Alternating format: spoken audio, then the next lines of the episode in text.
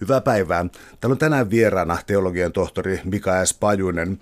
Ja me puhutaan niin sanotusta Kumranin kääröistä, kirjoituksista, jotka tuossa 40-luvun loppupuolella löydettiin. Kyseessä on siis äh, eräänlaisia tekstifragmentteja, joista, joista osa ikään kuin löytyy meidän kanonisoidusta raamatusta ja osa on aivan erilaisia.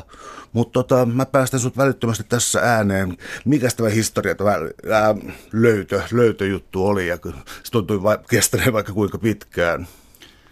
Joo, siis tämä Kumranin kääröjen löydöthän on eräänlainen salapoliisiromaani suorastaan kaiken kaikkiaan. Että siinä on niin paljon käänteitä, käänteitä alkaen ihan siitä alkuperäisestä löydöstä, jolloin kaksi paimenpoikaa löysi ensimmäisen näistä luolistan, joita löytyy loppujen lopuksi yhteensä 11.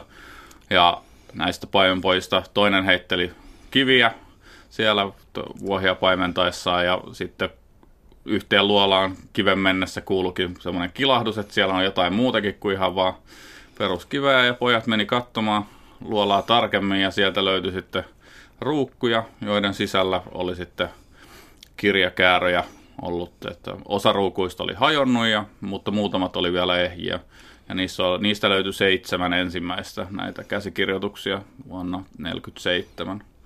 Et siitä sitten, nämä oli siis beduineja, ja he sitten veivät, veivät nämä aarteet tunnistettavaksi muualle. Ja siitä sitten vähitellen ja kesti ennen kuin paikallistettiin, että mistä ne on löytynyt ja saatiin kaikki niin katsottua, että ne on autenttisia 2000 vuoden takaa ja olevia käsikirjoituksia ja niin edespäin. Mutta sitten kun tämä selvistää kaikki, niin, niin sitten tutkijat innostuivat siitä tietenkin hirveästi ja jonka jälkeen niin kuin järjestettiin arkeologisia kaivauksia siihen ympäröivään maastoon ja löydettiin vähitellen näitä muita, muita luolia. Osa niistä löysi nämä ammattiarkeologit ja osan sitten taas nämä beduinit, jotka oli ymmärtäneet, että tämä on, nämä käsikirjoitukset on rahan arvosta tavaraa ja niitä kannattaa kaivella sieltä. Ja sinne luola 11 löytyi sitten vuonna 1956, eli yhdeksän vuotta meni siinä, siinä mutta kirjavat vaiheethan näillä sitten jatku kyllä myöhemminkin. No minkälaista elämää tässä oli, jos sitä voi spekuloida, koska muistaakseni Luolla nelonen oli ikään kuin lähes kirjastomainen kokonaisuus. Joo, se on, siinä on tämä Kumranin, Kirbet Kumranin asutuskeskus on ihan vieressä ja siihen suurin osa tutkijoista edelleen liittää nämä käsikirjoitukset siinä, siinä rakennuskompleksissa mahdollisesti asuneeseen yhteisöön. Ja erityisesti luola neljä sitten, sinne ei oikeastaan olisi päässytkään ilman, että olisi mennyt, mennyt tämän rakennuskompleksin läpi, joten sillä on ehkä kiintein linkki, linkki siihen mahdolliseen liikkeeseen, joka siinä on asunut. Ja se on, sieltä löytyy, yhteensä on löytynyt 900 käsikirjoitusta, suurin piirtein vähän ylikin. Ja näistä suurin osa on luolasta neljä. Eli nämä kaikki muut on reippaasti pienempiä ja niistä on löydetty korkeintaan 60 tai suurin piirtein niitä, sitä luokkaa. Eli sitten taas luolasta neljä satoja ja satoja, mutta ne oli semmoisena, näytti siltä, että, että siellä olisi ollut hyllyjä, jolla nämä olisi alun perin ollut nämä käsikirjoitukset, jotka olisi sitten ajan myötä hajonnut ja jonka seurauksena sitten nämä käsikirjoitukset oli palasina lattialla ja niistä sitten kymmeniä vuosia kesti ennen kuin tutkijat niistä sai, niin kuin, että mikä, kuuluu, mikä, mikä pala kuuluu mihinkin käsikirjoitukseen. No tota, äh, jos ajattelee sitten vanhan testamentin äh, kirjoittamista, onko se ollut jonkinlainen jatkuva prosessi? Jos oikein ymmärsin, niin tota, vertailukohta tälle Kumranin kirjoitukselle löytyy vasta sitten tuhat vuotta myöhemmin, jolloin tällaisia kirjoituksia on löydetty. Eli taitaa olla siis siinäkin mielessä erittäin harvinainen tapahtuma.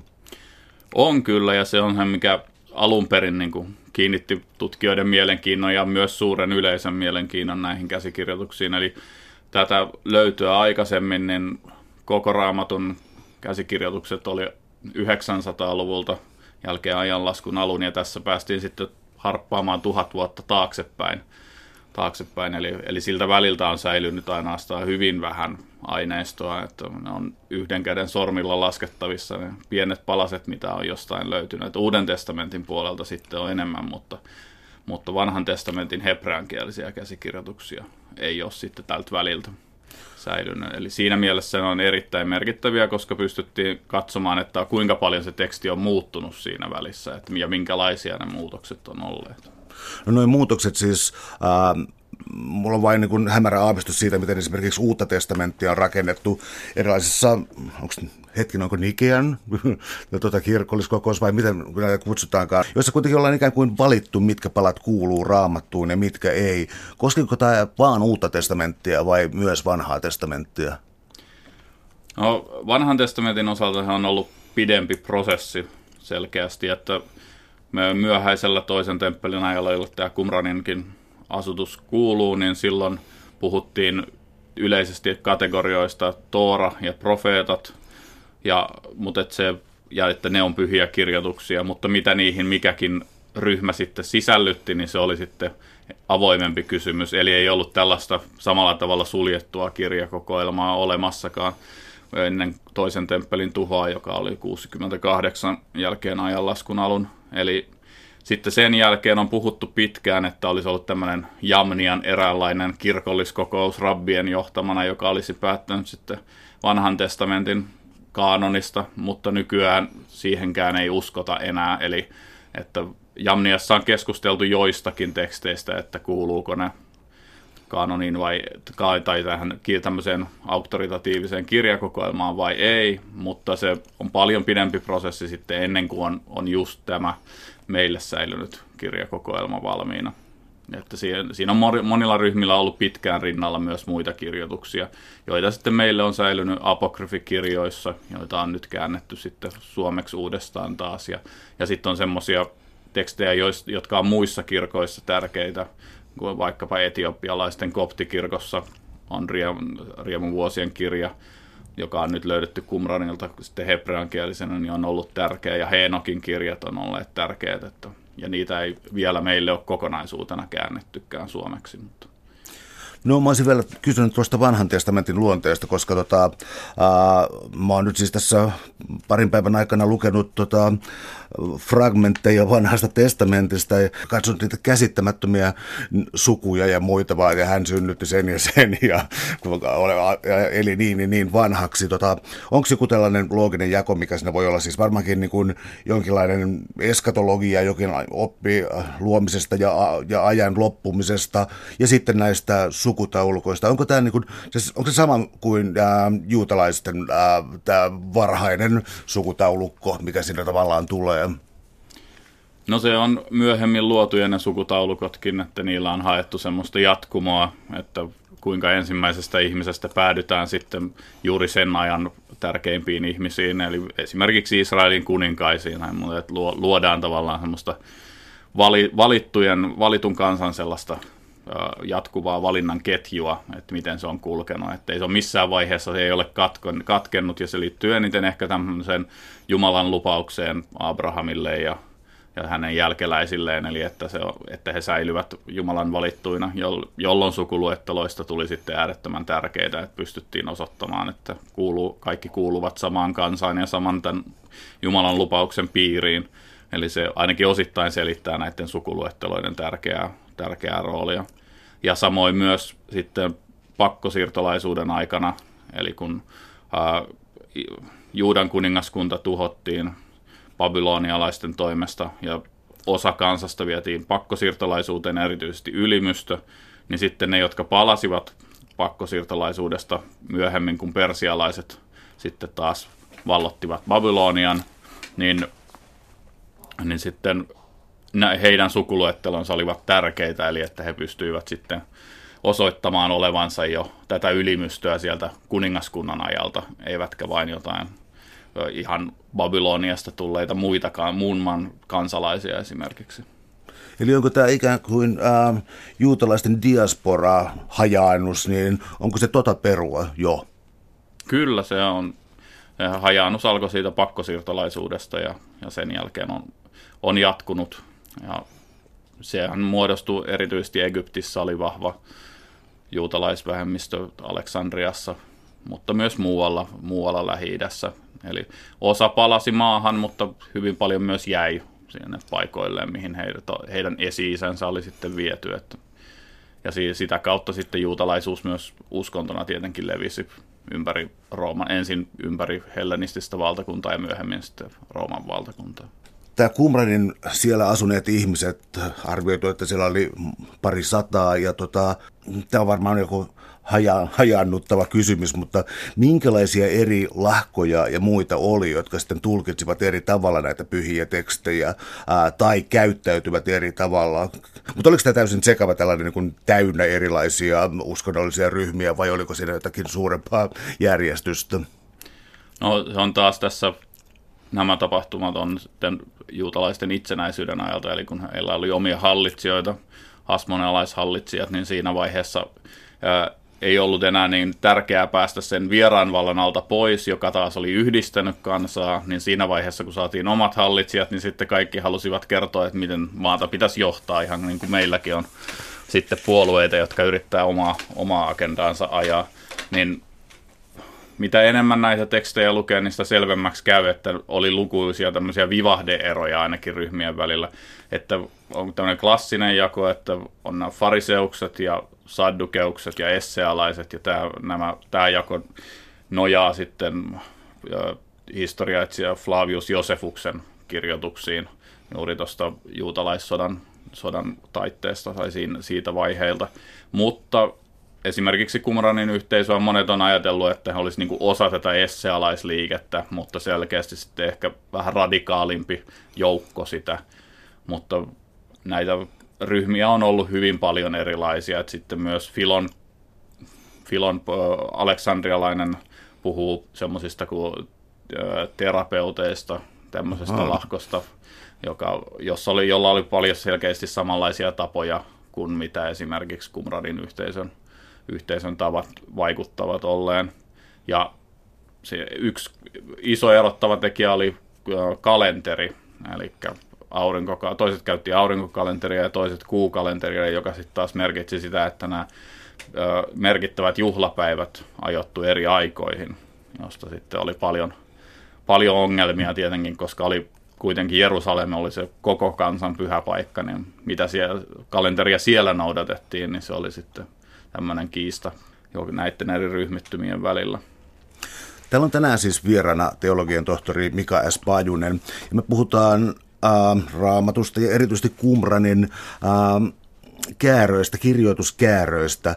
Mä sain sellaisen kuvan kanssa tätä lukiessani tätä tekstiä, että onko se siis ikään kuin tällaisten lahkojen, haluaisin käyttää sanaa munkki, mutta se taitaa olla anakronismi, mutta tota, tuntui siltä, että siis kirjojen jatkuva lukeminen, kopioiminen ja tulkitseminen tuntuu olevan hyvin tärkeällä sijalla. Onko se, tota, johtuuko se vaan, mä, onko mä niin lukenut sen väärin päin, koska lähteet on kirjallisia, vai onko tämä niin ikään kuin arkinen elämä tässä yhteisössä ollut niin tekstipainotteista? No sitä on vaikea sanoa, koska on nimenomaan tämä kirjallinen lähdeaineisto on se, mitä on säilynyt. Että samalla aikaan, kun on ollut tämmöinen hyvin vahva lukemisen ja tulkitsemisen perinne, niin sen rinnalla on myös vahva tämmöinen hengellisen elämän perinne, eli rukouksia ja psalmeja on säilynyt ihan, olikohan niitä nyt ää, 800 tai uutta suurin piirtein verrattuna siihen, mitä meillä on säilynyt psalmien kirjassa ja muualla. Eli se osoittaa semmoista tietynlaista elämää myös sen kirjallisen aineiston rinnalla, eli, eli semmoista elettyä, elettyä Jumalan palveluselämää tietyssä mielessä. Ää, mutta tämä kirjoitusten tulkitseminen tuli koko ajan tärkeämmäksi, että siinä vaiheessa, kun laki ja profeetat, niille annettiin, niille löytyy jo meidän raamatun kirjoissa hyvin tarkat selitykset, että mistä ne nyt kertoisi. Yleisesti ottaen esimerkiksi profeetat julisti Juudan ja Israelin kuninkaita vastaan ja heidän toimintaansa vastaan, ja se, jonka nähtiin sitten johtaneen tähän pakkosiirtolaisuuteen. Ja sitten taas laki niin määritteli hyvin tarkkaan tietyssä vaiheessa koko tämän kansan elämää ja nimenomaan rituaalista elämää. Mutta sitten varsinkin tässä äh, hasmonelaisaikaan tai itsenäistymisaikaan, niin ne tavat, käytännön tavat oli sitten jo monimuotoistunut siitä, mitä oli kirjoitettu ylös. niin sitten näitä vanhempia, vanhempia kirjoituksia tulkittiin uudestaan, ja varsinkin sitten nämä profeetalliset tekstit, niin niiden nähtiin kuvaavan juuri sitä omaa aikaa, eikä jotain mennyttä aikaa. Ja tämä johti sitten tämmöiseen kasvavaan niin tulkitsemisen perinteeseen myös kirjallisessa muodossa, että sitä oli varmasti harjoitettu jo aikaisemmin suullisesti, koska se, mikä unohtuu helposti on, että, että meille on säilynyt se kirjallinen traditio, mutta siinä kulttuurissa niin oli hyvin vähän kuitenkaan ihmisiä, jotka oli luku- ja kirjoitustaitoisia, eli hyvin paljon tehtiin, suullis, suullinen perimätieto oli erittäin tärkeässä roolissa. Mutta tässä vaiheessa ne, se tulkinta siirtyy myös kirjalliseen muotoon, joka sitten näkyy myös Uudessa testamentissa, että, että osoitetaan, että mikä Jeesuksen teko liittyisi mihinkin vanhan testamentin profetiaan ja sen tyyppistä. Mitä näistä profetioista vielä, ää, joissain noista tekstifragmenteissa tuli mun mielestä esiin sellainen, että nämä lopun ajat on todellakin siis käsillä, että kysymys on nyt hetkestä, eikä mistään, mitä saattaisi tapahtua tuhannen vuoden kuluttua. Kyllä, ilmeisesti että ainakin tämä yhteisö uskoi ja on myös muita yhteisöjä, jotka näki ja koki, että, että juuri se heidän aikansa oli lopun, lopun aika. Että se alkoi jo tästä itsenäistymistä edeltäneistä tapahtumista, josta Danielin kirja esimerkiksi kertoo, mutta jatkui sitten tämmöinen tietty apokalyptinen perinne, että sen tyyppisiä kirjoituksia tuli koko ajan lisää, jossa yritettiin ennustaa se tarkka hetki, milloin se loppu tulee. Mutta monet ryhmät kokivat, että elävät jonkunnäköistä semmoista niin kuin välitöntä aikaa ennen sitä loppua. Ja tällainen oli myös, myös tämän Qumranin liikkeen näkemys, eli että tässä hetkessä kaik, ulkopuolinen maailma oli Belialin, joka oli saatanan toinen nimi, niin Belialin ja hänen pahojen henkiensä käsissä, ja Jumala oli antanut heille luvan temmeltää mielensä mukaan siellä, kunnes sitten tulee tämä lopun aika koittaa ja Jumala ja hänen enkelinsä pelastavat kaikki uskolliset, joihin tietenkin tämä yhteisö koki itse kuuluvansa erityisesti. No ja tämä valittu kansa on sitten hyvin mielenkiintoinen käsite siitä, että mm, No siis tuntuu aika hurjalta, minkälaisia jaotteluja tuossa on, mutta tietysti raamattu on hurjaa tekstiä, mutta ää, kuinka ulkopuolisista ja vihollisista, minkälainen hirveä kohtelo niillä on ja miten valittu kansa sitten ikään kuin lunastaa asemansa. Ää, nykyäänkin kuulee termiä valittu kansa käytettävän aika yleisesti. Mikä se oikeastaan ää, raamatullinen tai maallinen selitys on? No pitkälti ihan lähi kontekstissa oli olemassa joku valtion oma jumala esimerkiksi, tai Egyptissä oli, Assyriassa oli, Babyloniassa, oli useitakin jumaluuksia, mutta jotain tiettyä kuningasta saattoi joku tietty jumala olla hänen, hänen tavallaan niin kuin tukijansa. Ja samalla tavalla Israelin ja Juudan kuninkaiden sitten tukijana oli, oli tämä Jahve, Jumala.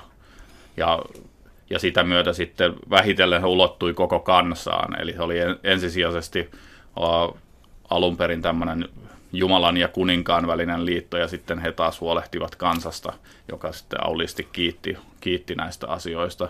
Mutta siitä se sitten vähitellen tämä liittoajatus kehittyi, varsinkin sitten kun tämä kuningaskunta loppui, jonka jälkeen ei ollut enää kuningasta, niin sen jälkeen tämä koko kansan Jumala – ajatus ja valittuna kansana oleminen nimenomaan, niin, niin otettiin esille semmoisena yhdistävänä tekijänä, joka yhdisti sitä hajannuksessa elävää kansaa kokonaisuutena. Eli että he kaikki, myös siellä Egyptissä ja Syyriassa, nykyisen Syyrian alueella ja muualla, niin ovat osa tätä samaa kansaa, eivätkä niin jotain sen kansan, esimerkiksi egyptiläisiä tai muuta tällaista, että se esti sulautumasta sitten näihin tapoihin, joita muut kansat pitivät, ja sen takia, osittain sen takia myös näistä muista kansoista käytetään niin, niin rankkaa kuvakieltä ja kerrotaan heidän kohtaloistaan, että estettäisiin oma, omia kansalaisia sitten tekemästä samoin kuin nämä kansat tekevät, eli pidetään se oma porukka tiiviinä. Suomessakin jotkut uskonnolliset äh, ryhmittymät tuota, tarkastelevat Israelin kansaa ja ovat siitä hyvin, hyvin kiinnostuneita. Ja minkäs loistava ruotsalainen ää, elokuva vai sarja, kun se oli Jerusalem, jossa taas tehtiin tällaista pyhinvaellusmatkaa tänne, niin mikä tällaisen niin kuin skandinaavisen ää, kansan tulkinta sitten tästä oikein on? Millä katso, katsoko nekin olevan jollakin tavalla valittua kansaa? No jotkin, jotkut suomalaiset selvästi kokee syvää yhteen kuuluvuuden tunnetta Israelin kansan kanssa ja olen kuullut myös, että Israelissa jotkut puoli leikillään to, toki niin sanovat, että suomalaiset ovat Israelin kadonnut 13 heimo, koska silloinkin kun muut turistit lopettaa siellä käymisen vaikeuksia ja näin levottomuuksien takia, niin suomalaiset, suomalaiset edelleen menevät sinne paikalle.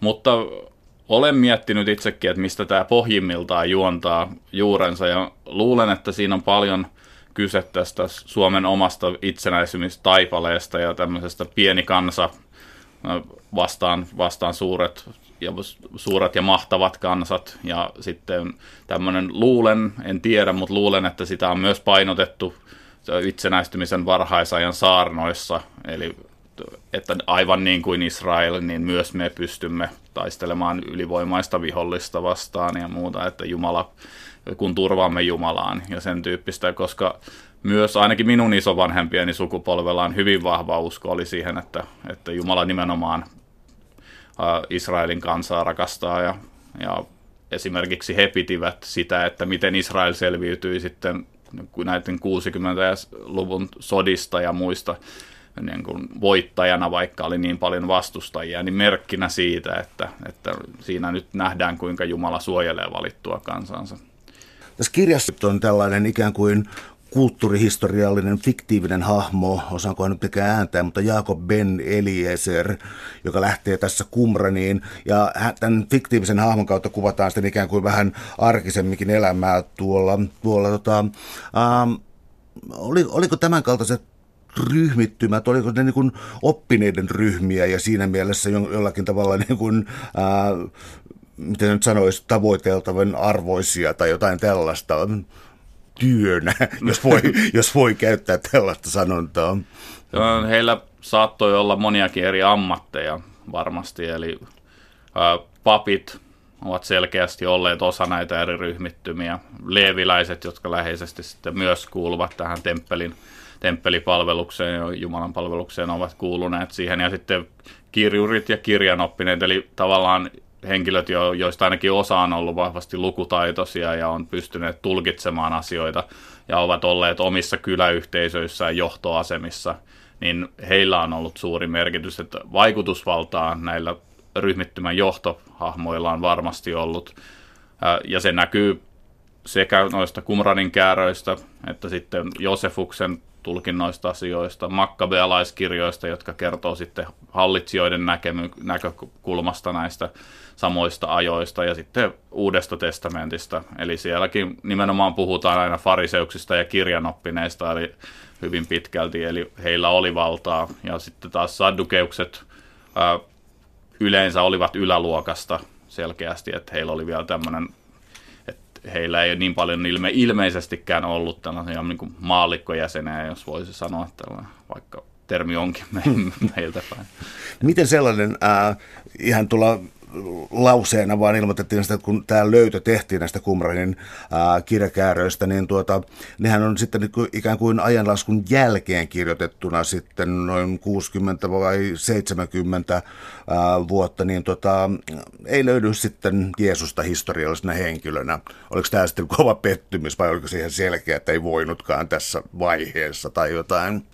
No suurin osa näistä Kumranin kääröistä on kirjoitettu 100 viiva nolla niin ennen ajanlaskun alkua. Eli, eli en muista tarkkoja prosentteja, mutta sanotaan nyt vaikka, että noin 85 prosenttia, mutta että selkeästi suurin osa on tältä yhdeltä sadan vuoden ajanjaksolta. Että sitten ne, jotka on tältä myöhäiseltä ajalta jälkeen meidän ajanlaskun alun, niin niitä on hyvin vähän. Ja, eli siinä mielessä ei voida olettaakaan, että sieltä löytyisi hirveästi informaatiota näistä tapahtumista – mutta olisi joillekin kova pettymys ja onhan sieltä yritetty sitten väen väkisin löytää yhteyksiä sekä näiden henkilöhahmojen kuvauksissa että sitten Uuden testamentin kertomuksissa, että Johannas Kastajalla on, on useat, varsinkin Uuden testamentin tutkijat on, on halunneet nähdä yhteyden hänen toiminnallaan ja julistuksillaan nimenomaan tähän yhteisöön. Ja sitten Jeesuksen kiusauksilla erämaassa ja että sijainti olisi voinut olla lähellä Kumrania ja, ja monet Jeesuksen näennäiset yhtäläisyydet tämän Kumranin yhteisön varhaiseen perustajahenkilöön, vanhurskauden opettajaan, niin, niin on nostettu esille. On myös ö, hyvin ja, kyseenalaisin perustein on yritetty sanoa, että yksi kreikankielinen hyvin pieni fragmentti olisi osa Markuksen evankeliumia, mutta se että se olisi osa Markuksen evankeliumia, niin se edellyttäisi, että siinä on eri niistä muutamasta sanasta, jotka ovat jäljellä, niistä osa on väärin ja, ja sitten on semmoisia sanoja, joita ei Markuksen evankeliumista löydy ollenkaan, että se ei vaan ole, ole niin kuin mahdollinen tulkinta siitä materiaalista. Onko tuosta lähtenyt sitten nyt, ää, tai se lähtee jonkinlaisia salaliittoteorioita ja muuta, että kuinka, tämä, kuinka mystinen maine näillä on, koska tuossa tosiaan tuli välillä sellainen niin kuin Dan Brown, Vatikaani on yrittänyt sensuroida näitä, ja onko näillä tällainen ää, maine, että on niin kuin tavallaan ää, mieletön kunnia päästä tutkimaan niitä? Kyllä, niillä on melkoinen maine, just nimenomaan tämä historia ja heti sen niin kuin alku siitä niistä beduinilöydöksistä ja sitten esimerkiksi temppelikäärö, joka on pisin säilyneistä kääröistä, niin sen, se israelilaiset haki sen kuuden päivän sodan aikana Betlehemiläiseltä antiikkikauppialta, koska eivät ole päässeet sopuun hinnasta, niin kun vallottivat Betlehemin, niin kävivät hakemassa tämän käärön talteen. Että se oli tämmöinen sotilasoperaatio ja, ja on kaiken näköisiä varkauksia ja spekulaatioita siitä, että mitä on vielä just mukamas pimitetty, koska se julkaisuprosessi kesti hirvittävän pitkään. Että ensimmäisen 45 vuoden aikana julkaistiin hyvin vähän näistä yli 900 käsikirjoituksesta, ja se sai aikaan näitä spekulaatioita siitä, että, että nyt yritetään jotenkin pimittää, pimittää asioita, ja se sai lisää vettä myllyyn siitä, että tämä hyvin pieni seitsemän hengen ryhmä, joka alun perin sai tehtäväkseen lajitella ja julkaista nämä kaikki käsikirjoitukset, niin siellä oli paljon katolilaisia pappiskoulutuksen saaneita ihmisiä. Ja samoin myös nämä arkeologiset kaivaukset, joita siellä Kumranin alueella tehtiin, niin niitä, niitä veti katolilainen munkki. Joten tätä kautta sitten saatiin mukavasti vettä myllyyn, mutta siinä 90-luvun alussa niin tämä julkaisuprosessi todenteolla lähti liikkeelle ja siinä vaiheessa se siirtyi israelilaisten tutkijoiden käsiin hyvin, hyvin vahvasti ja mukaan otettiin huomattavan laaja kansainvälinen tutkijajoukko. Ja sen jälkeen sitten kaikki loput käsikirjoitukset on nyt julkaistu viimeisen 20 vuoden aikana, eli nyt ne on kaikki saatavilla. Ja ei siellä mitään salaisuuksia ole pimitetty, että, että joissakin joissakin käsikirjoituksissa on haluttu nähdä yhtäläisyyksiä esimerkiksi Jeesukseen, mutta ne on hyvin kaukaa haettuja yrityksiä nimenomaan. Täällä on tänään siis vieraana teologian tohtori Mika S. Pajunen. Me puhutaan Kumranin äh, kirjakääröjen löytämisestä. Jos mennään nyt sitten niin temaattisesti tähän, äh, mitä, näistä, mitä näistä ikään kuin on löytynyt, niin ähm, te erotatte ensimmäiseksi sääntökokoelmat ja, ja yhdyskuntasääntö, mun mielestä mielelläinen sana yhdyskunta, mutta tota, ää, minkä tyyppisiä ohjeistuksia nämä oli, tai sääntöjähän ne oli? No ne on tietyllä tavalla, niin kuin oli tämä juutalaisten kaikkien hyväksymä laki, ja sitten oli tosissaan näitä, jossa tulkittiin lakia tai annettiin lisäohjeita, mutta nämä yhdyskuntasääntö on nimenomaan jonkun tietyn yhteisön, oli se sitten maantieteellisesti rajoitettu vaan Kumraniin, tähän Kumranin arkeologiseen rakennus, rakennusröykkiön tai kokoelmaan, tai sitten vähän laajempi yhteisö, jossa oli niin kuin eri paikassa pieniä, pieniä joukkoja, niin kuin monet nykyään, nykyään ajattelee, niin näillä säännöillä oli ilmeisesti tarkoitus sitten antaa lisäohjeita siihen, että miten juuri tässä yhteisössä tulisi käyttäytyä. Ja niitä oli jokaisella yhteisöllä sitten jonkun verran varmasti omiansa, ja niistä osittain on mallina se, että hellenistisessä maailmassa oli tämmöisiä niin sanottuja yhdistyksiä, niin kuin esimerkiksi ammattiyhdistyksiä tietyssä mielessä, että oli tämmöinen kiltajärjestelmä, ja heillä oli sitten aina omat sääntönsä, niin tässä on ehkä niin kuin tämän sen maailman mallia mukailtu, että pitää olla tämä tietty oma säännöstö myöskin. Ja osa noista säännöistä, mitä yhdyskuntasäännössäkin on, niin on hyvin tiukkoja verrattuna vanhan testamentinkin säädöksiin. Ja, ja niissä nimenomaan tämmöisen yhteisöstä erottaminen on, on se rankin rangaistus, että joutuu sinne ulkopuolelle, joka koettiin sitten tämän pahuuden ja synnin tyyssiäksi ja semmoiseksi maailmaksi, maailmaksi. Eli joutui tavallaan pelastuksen ulkopuolelle, jos, jos näin ikävästi pääsi käymään. No, miten sitten laki eli Toora? Puhtaustekstejä ja määräyksiä. Ää, se on myös yksi sellainen, joka on jäänyt mulle sitten nämä tietämyksen ulkopuolelle, koska mä liitän sen jotenkin hyvin voimakkaasti sitten juutalaisuuteen ja sitten sellaiseen jatkuvaan tekstin lukemiseen, mutta, mutta mitä Toora oikeastaan pitää sisällään? No siinä vaiheessa oli olemassa jo viisi Mooseksen kirjaa, jotka meillekin on häilynyt, ja sitten jotkut ryhmittymät saattuvat lisäksi ottaa muutamia muita teoksia osaksi omaa tooraansa, että esimerkiksi väitellään siitä, että olisiko temppelikäärö ollut osa Kumranin yhteisön tooraa vai ei. Ja sitten Riemuvuosien kirja on yksi sellainen teos, jota mietitään, että olisiko se voinut olla. Ja sitten myös se, että oli hieman erilaisia versioita tästä toorasta, näistä viidestä Mooseksen kirjastakin. Niin sitten, että mikä näistä versioista vai vai valittiinko mitään tiettyä, niin oli se tavallaan Toora kenellekin. Se on hyvin vaikea kysymys, koska yleensä jos, puh- jos puhutaan tämmöisistä pyhistä kirjoituksista, niin nimenomaan puhutaan vaan Mooseksen kirjoista tai Toorasta ja sitten profeetoista, mutta ei määritellä tarkemmin tässä vaiheessa, että mitä niihin sisältyy. Se sitten tapahtui vasta hyvin paljon myöhemmin sitten rabbien aikaan, että ennen kuin ruvettiin listaamaan tarkasti, että mitkä ne kirjat on mitä näihin kategorioihin kuuluu. No kun miettii nykymaailmaa ja, ja ajat, ajat sitten alkanutta juutalaisvihaa, niin tuota, nämä suvut, mitä täällä esiintyy, niin siis kyllähän tämä fraasi, siis kyllä mun ymmärtääkseni tämä fraasi juutalaiskristillisestä uskonnosta pitää täysin paikkansa. Onko näin? Joo, kyllä. Siis mitä enemmän näitä tekstejä lukee, niin se selvemmäksi käy, että käytännössä kaikki Uuden testamentin kirjoittajat on hyvin perillä tästä perimästä ja on hyvinkin osa sitä kulttuuria, että, että viimeisimpänä vaikka esimerkiksi Johanneksen evankeliumin kirjoittajaa on pidetty pitkään, että hän on tämän, niin kuin selkeästi niin kuin vihannut jo juutalaisia, niin nyt on viimeisimpänä väitetty, että hänkin itse asiassa kuului osaksi niin kuin juutalaiskristittyä yhteisöä ja että tämä nousee semmoisesta sisäisestä kapinoinnista ja sen tyyppisestä. Ja sama koskee Matteusta. Matteus on hyvin selkeä tapaus siitä, että siinä on se semiläinen kieliperimä taustalla monissa, monissa niissä lauseissa myös, mitä häneltä on säilynyt. No, mä hyppään tästä Toorasta nyt vielä tällaiseen järjestyksessä kirjan suunnitelman mukaan, eli kirjat, kirjat jotka koskevat viimeisiä aikoja. Minkälaisia apokalyptisia näky, näkyjä siellä oli?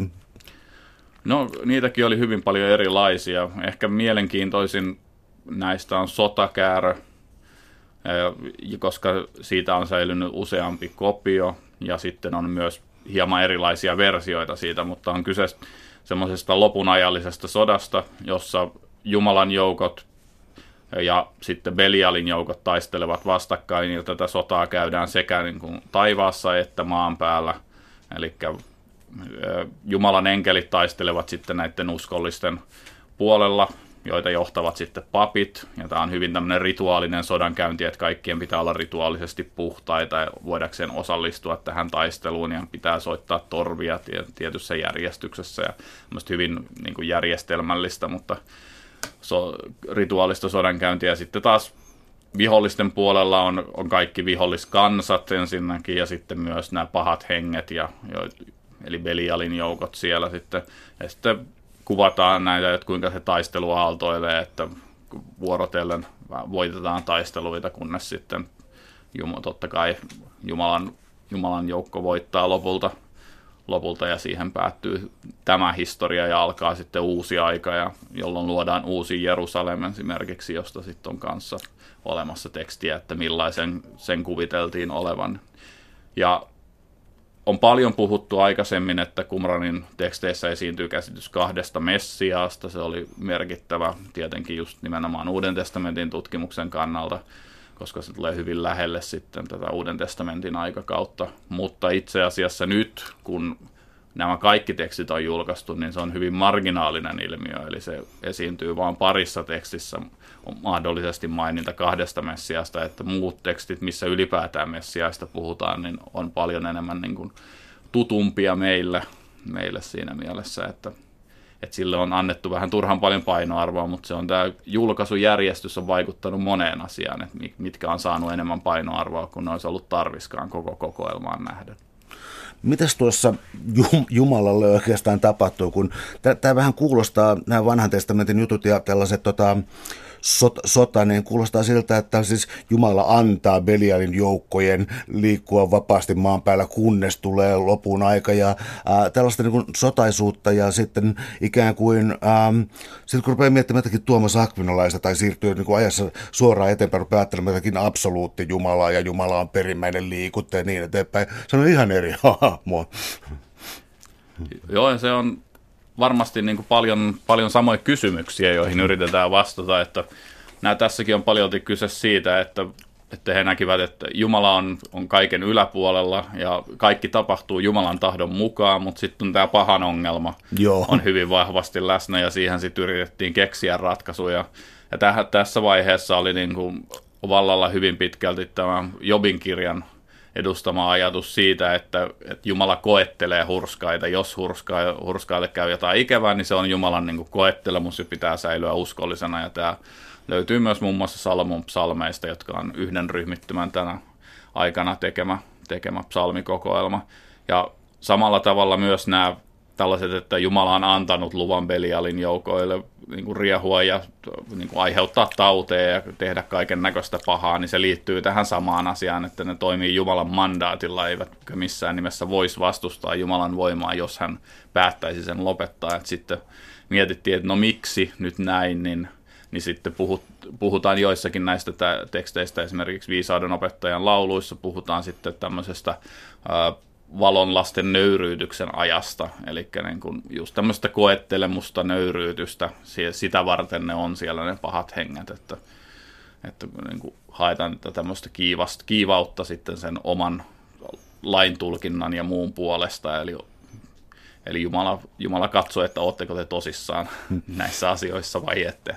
Että oli sen, sen hetken tulkintaa sitten luiks mä väärin vai ää, mun mielestä näissä osassa näistä merkinnöistä, mitä täältä löytyy, oli silleen, niin kuin tuli mieleen joku katekismus, niin kuin, että se tarkoittaa sitä ja sitä, että niin kuin, siinä oli ikään kuin selitys perään jollekin. Ja oliko näistä tällaisia tulkinnallisia tekstejä jo näistä Qumranin kääröistä?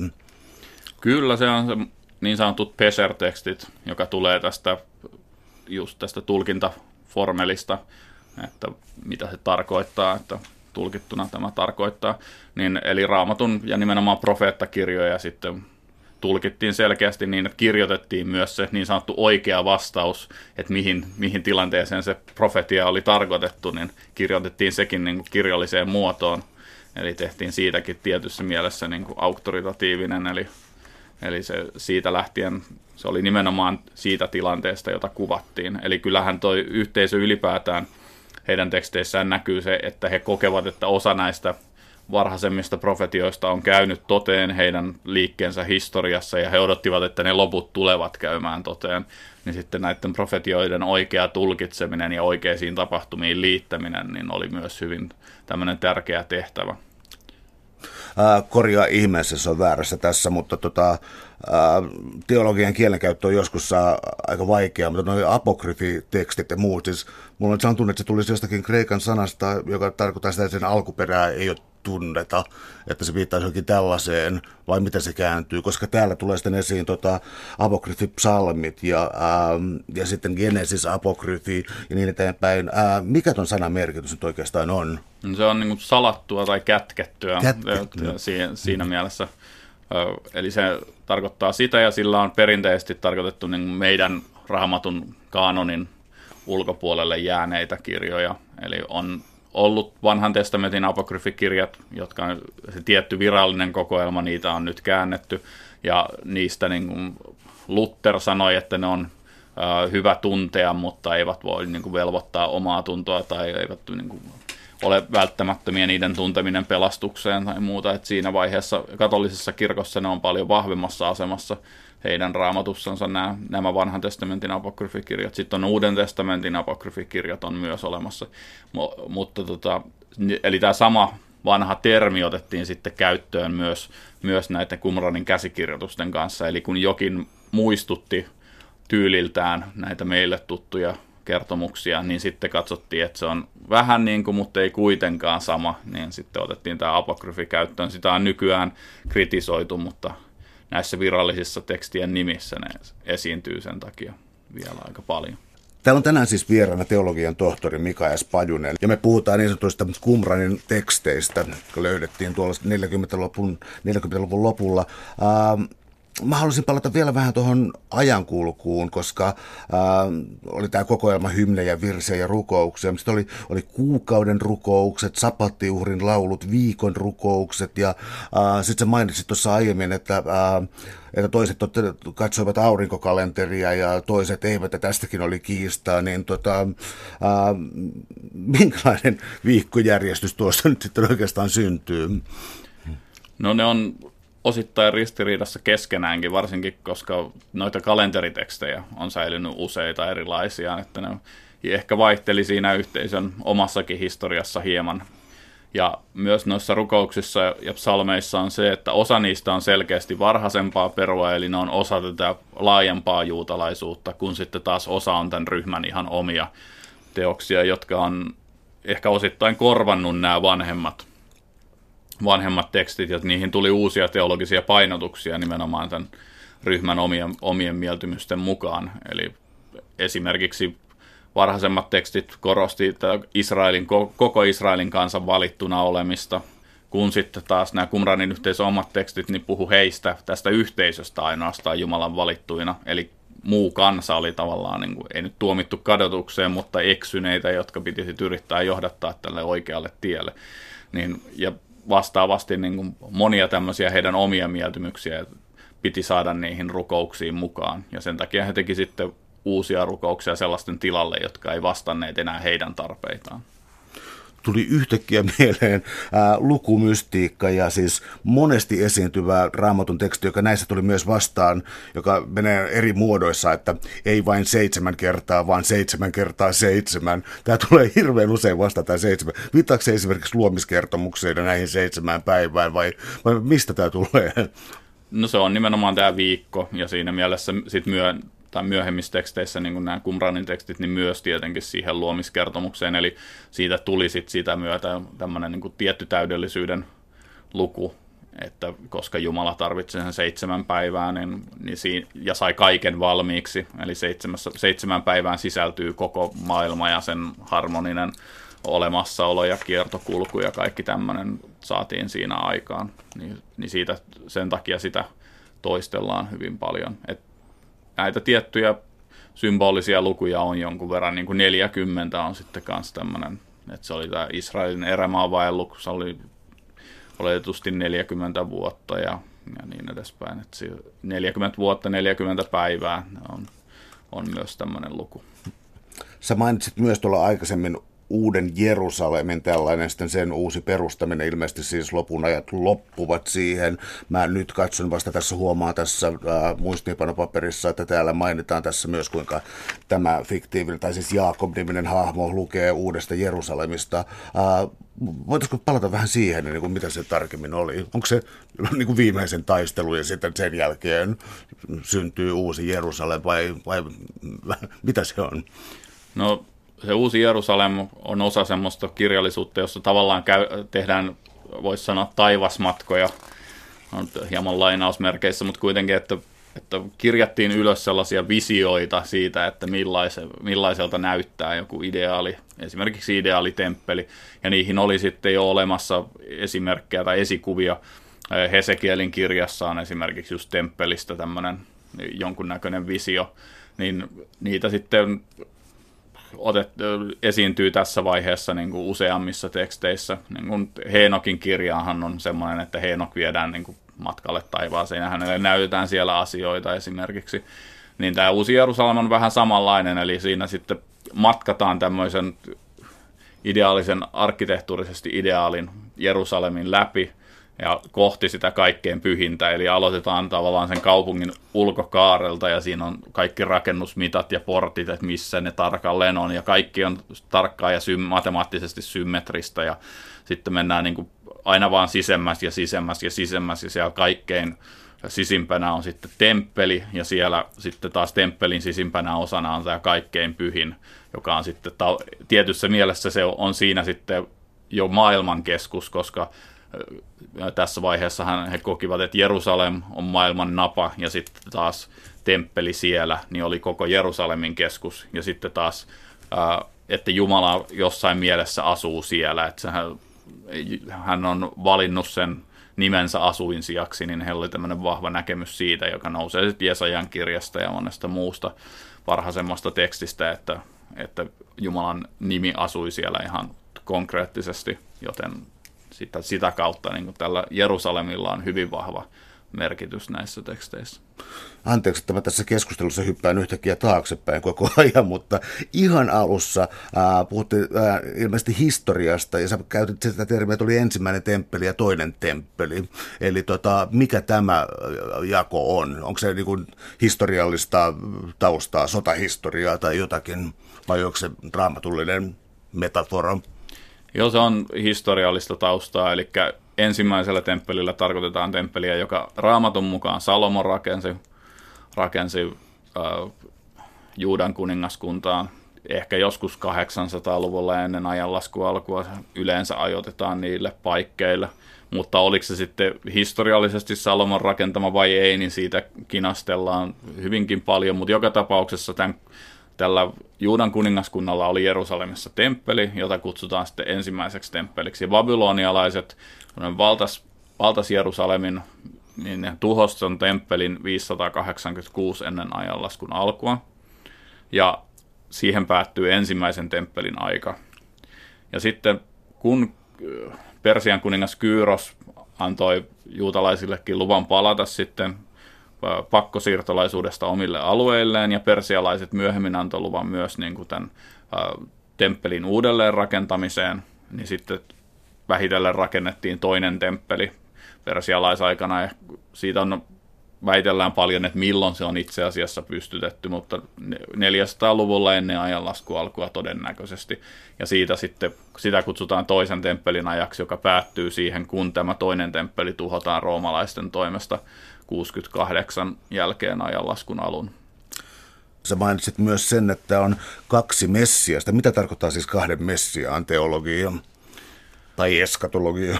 No se, että ne, oikeastaan siellä on niin kuin kaksi messiasta ja vielä profeetta mahdollisesti mukana.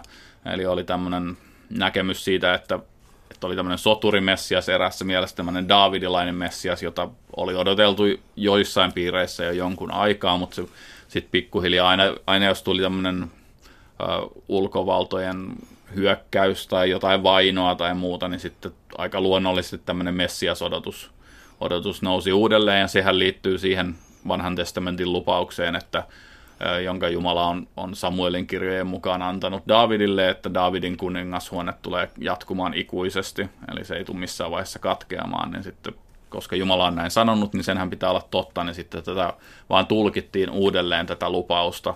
Eli jotkut ajatteli, että se on, tarkoittaa sitä, että jossain vaiheessa löytyy ikään kuin kadonnut tämän Davidin sukulinjan hallitsija, joka nousee valtaan ja kukistaa kaikki kansat alleen. Ja tämmöinen soturimessias, ja siihen liittyy myös tämä Kumranin yhteisön näkemys, joka tässä kohtaa esiintyy. Ja sitten taas osa, osa ajatteli, että tässä on että tämä profetia itse asiassa tarkoittaakin valittua, valittua kansan osaa tällainen kollektiivisemmin, että he tulkitsivat, että he on itse asiassa se mess, niin tämmöinen messiaaninen yhteisö, eikä odotettu enää sit mitään välttämättä yksilöä. Tämä oli yksi tulkintalinja. Eli sitä, niin kuin, että koettiin, että tämä lupaus on, on varma, varmasti totta, koska Jumala on sen antanut, mutta miten se pitäisi ymmärtää, niin se oli sitten vähän tämmöinen tulkinnan kysymys. Mutta sitten Kumranin yhteisöllä, ainakin tässä alkuvaiheessa, johon tämä kahden Messiaan, Messiaan teksti liittyy, niin, niin silloin heillä oli tämmöinen vahva papillinen painotus.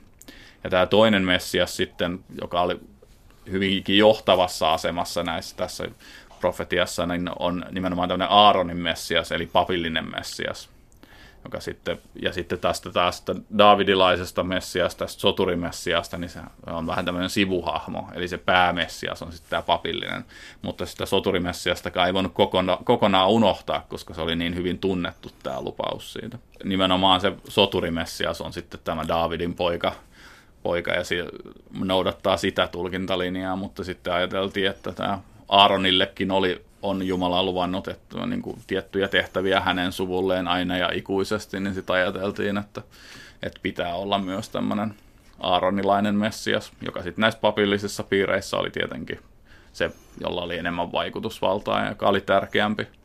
Ja sitten heidän lisäksensä oli vielä profeetta, joka niin kuin, tavallaan valmisti heille tietä, vähän niin kuin Uudessa testamentissa Johannes Kastaja tavallaan toimii Jeesuksen tien valmistajana, niin vähän tämän saman tyyppinen näkemys sitten. Miten vielä sellainen täysin spekulatiivinen ja vielä huonosti muotoiltu kysymys, mutta äh, kun miettii, että mitä uutta tietoa nämä Kumranin löydöt tuota, ihmisille antoivat, niin tota, voisiko olla jotakin siis sellaista löytyä kirjallista materiaalia tai jotain, joka jotenkin niin laittaisi katsomuksen täysin uusiksi tai jotain? Voisiko jotakin sellaista niin yllätyksellistä, mitä ei niin kuin osaisi odottaa, löytyy? Vai onko kyseessä kuitenkin niin pitkälti sen ajan laki ja sääntö ja puhtauskokoelma? No ne on iso osa tätä kokoelmaa toki ja nimenomaan sitten saadaan käsitys siitä ainakin ideaalista elämästä, mitä he viettivät, niin osittain niistä säännöistä ja sitten tästä rukousmateriaalista ja tietyistä säädöksistä siitä, että milloin piti viettää tämmöisiä juhlia, ju, kultillisia juhlia ja millä tavalla. Eli kyllä niistä välittyy tietoja. Sitten se toinen linja on sitten tämä tulkinnallinen linja ja näiden varhaisempien raamatun kertomusten ja tavallaan rinnakkaistarinoiden välittäminen eteenpäin ja niiden, niiden lukeminen, että se oli sitten myös kertoa siitä, että ne oli hyvin tärkeitä jo tässä vaiheessa. Et en oikein usko, että löytyisi mitään, mikä pistäisi kaiken ihan uusiksi, mutta kyllä tätä varmasti joudutaan muokkaamaan vielä moneen kertaan tätä kokonaiskuvaa, että se nytten kun 2010-luvulla ollaan niin ollaan saatu vihdoin ja viimein tämä kaikki materiaali käsiin. Ja nyt vasta osataan niin kuin arvostaa, että kuinka iso tai pieni niin kuin, rooli jollain tietyllä tekstillä tai ajatuksella on ollut tässä kokonaismassassa. Sitten on lisäksi myös se, että Kumoranin arkeologisia jäänteitä, niin ei ole vielä julkaistu läheskään kaikkia. Ja se on myös tämmöisiä salaliittoteorioita herättää. Ja siitä on hyvin paljon erilaisia näkemyksiä siitä, että milla, mitä siinä itse asiassa se rakennuskompleksi, että mitä varten se oli ja mikä käyttötarkoitus sillä oli. Ja arkeologit kiistelee siitä paljon, eli siitä toivon mukaan ne loputkin esineet julkaistaan tässä seuraavan kymmenen vuoden sisällä, mutta siitä varmasti saadaan hyvin mielenkiintoinen väittely. Samoin käsikirjoitukset, niitä tutkitaan koko ajan lisää niin mikroskoopeilla tietenkin, mutta, mutta niistä saadaan myös, että osa niistä vaikuttaa, että ne saattaisi olla vähän myöhemmin kirjoitettu ja kuitenkin käsialan perusteella, niin sitten tätä kokonaisajoitusta voidaan joutua jonkun verran rukkaamaan. Jäämme odottamaan. Suuret kiitokset keskustelusta, Mika S. Pajunen. Oli ilo. Kiitos paljon.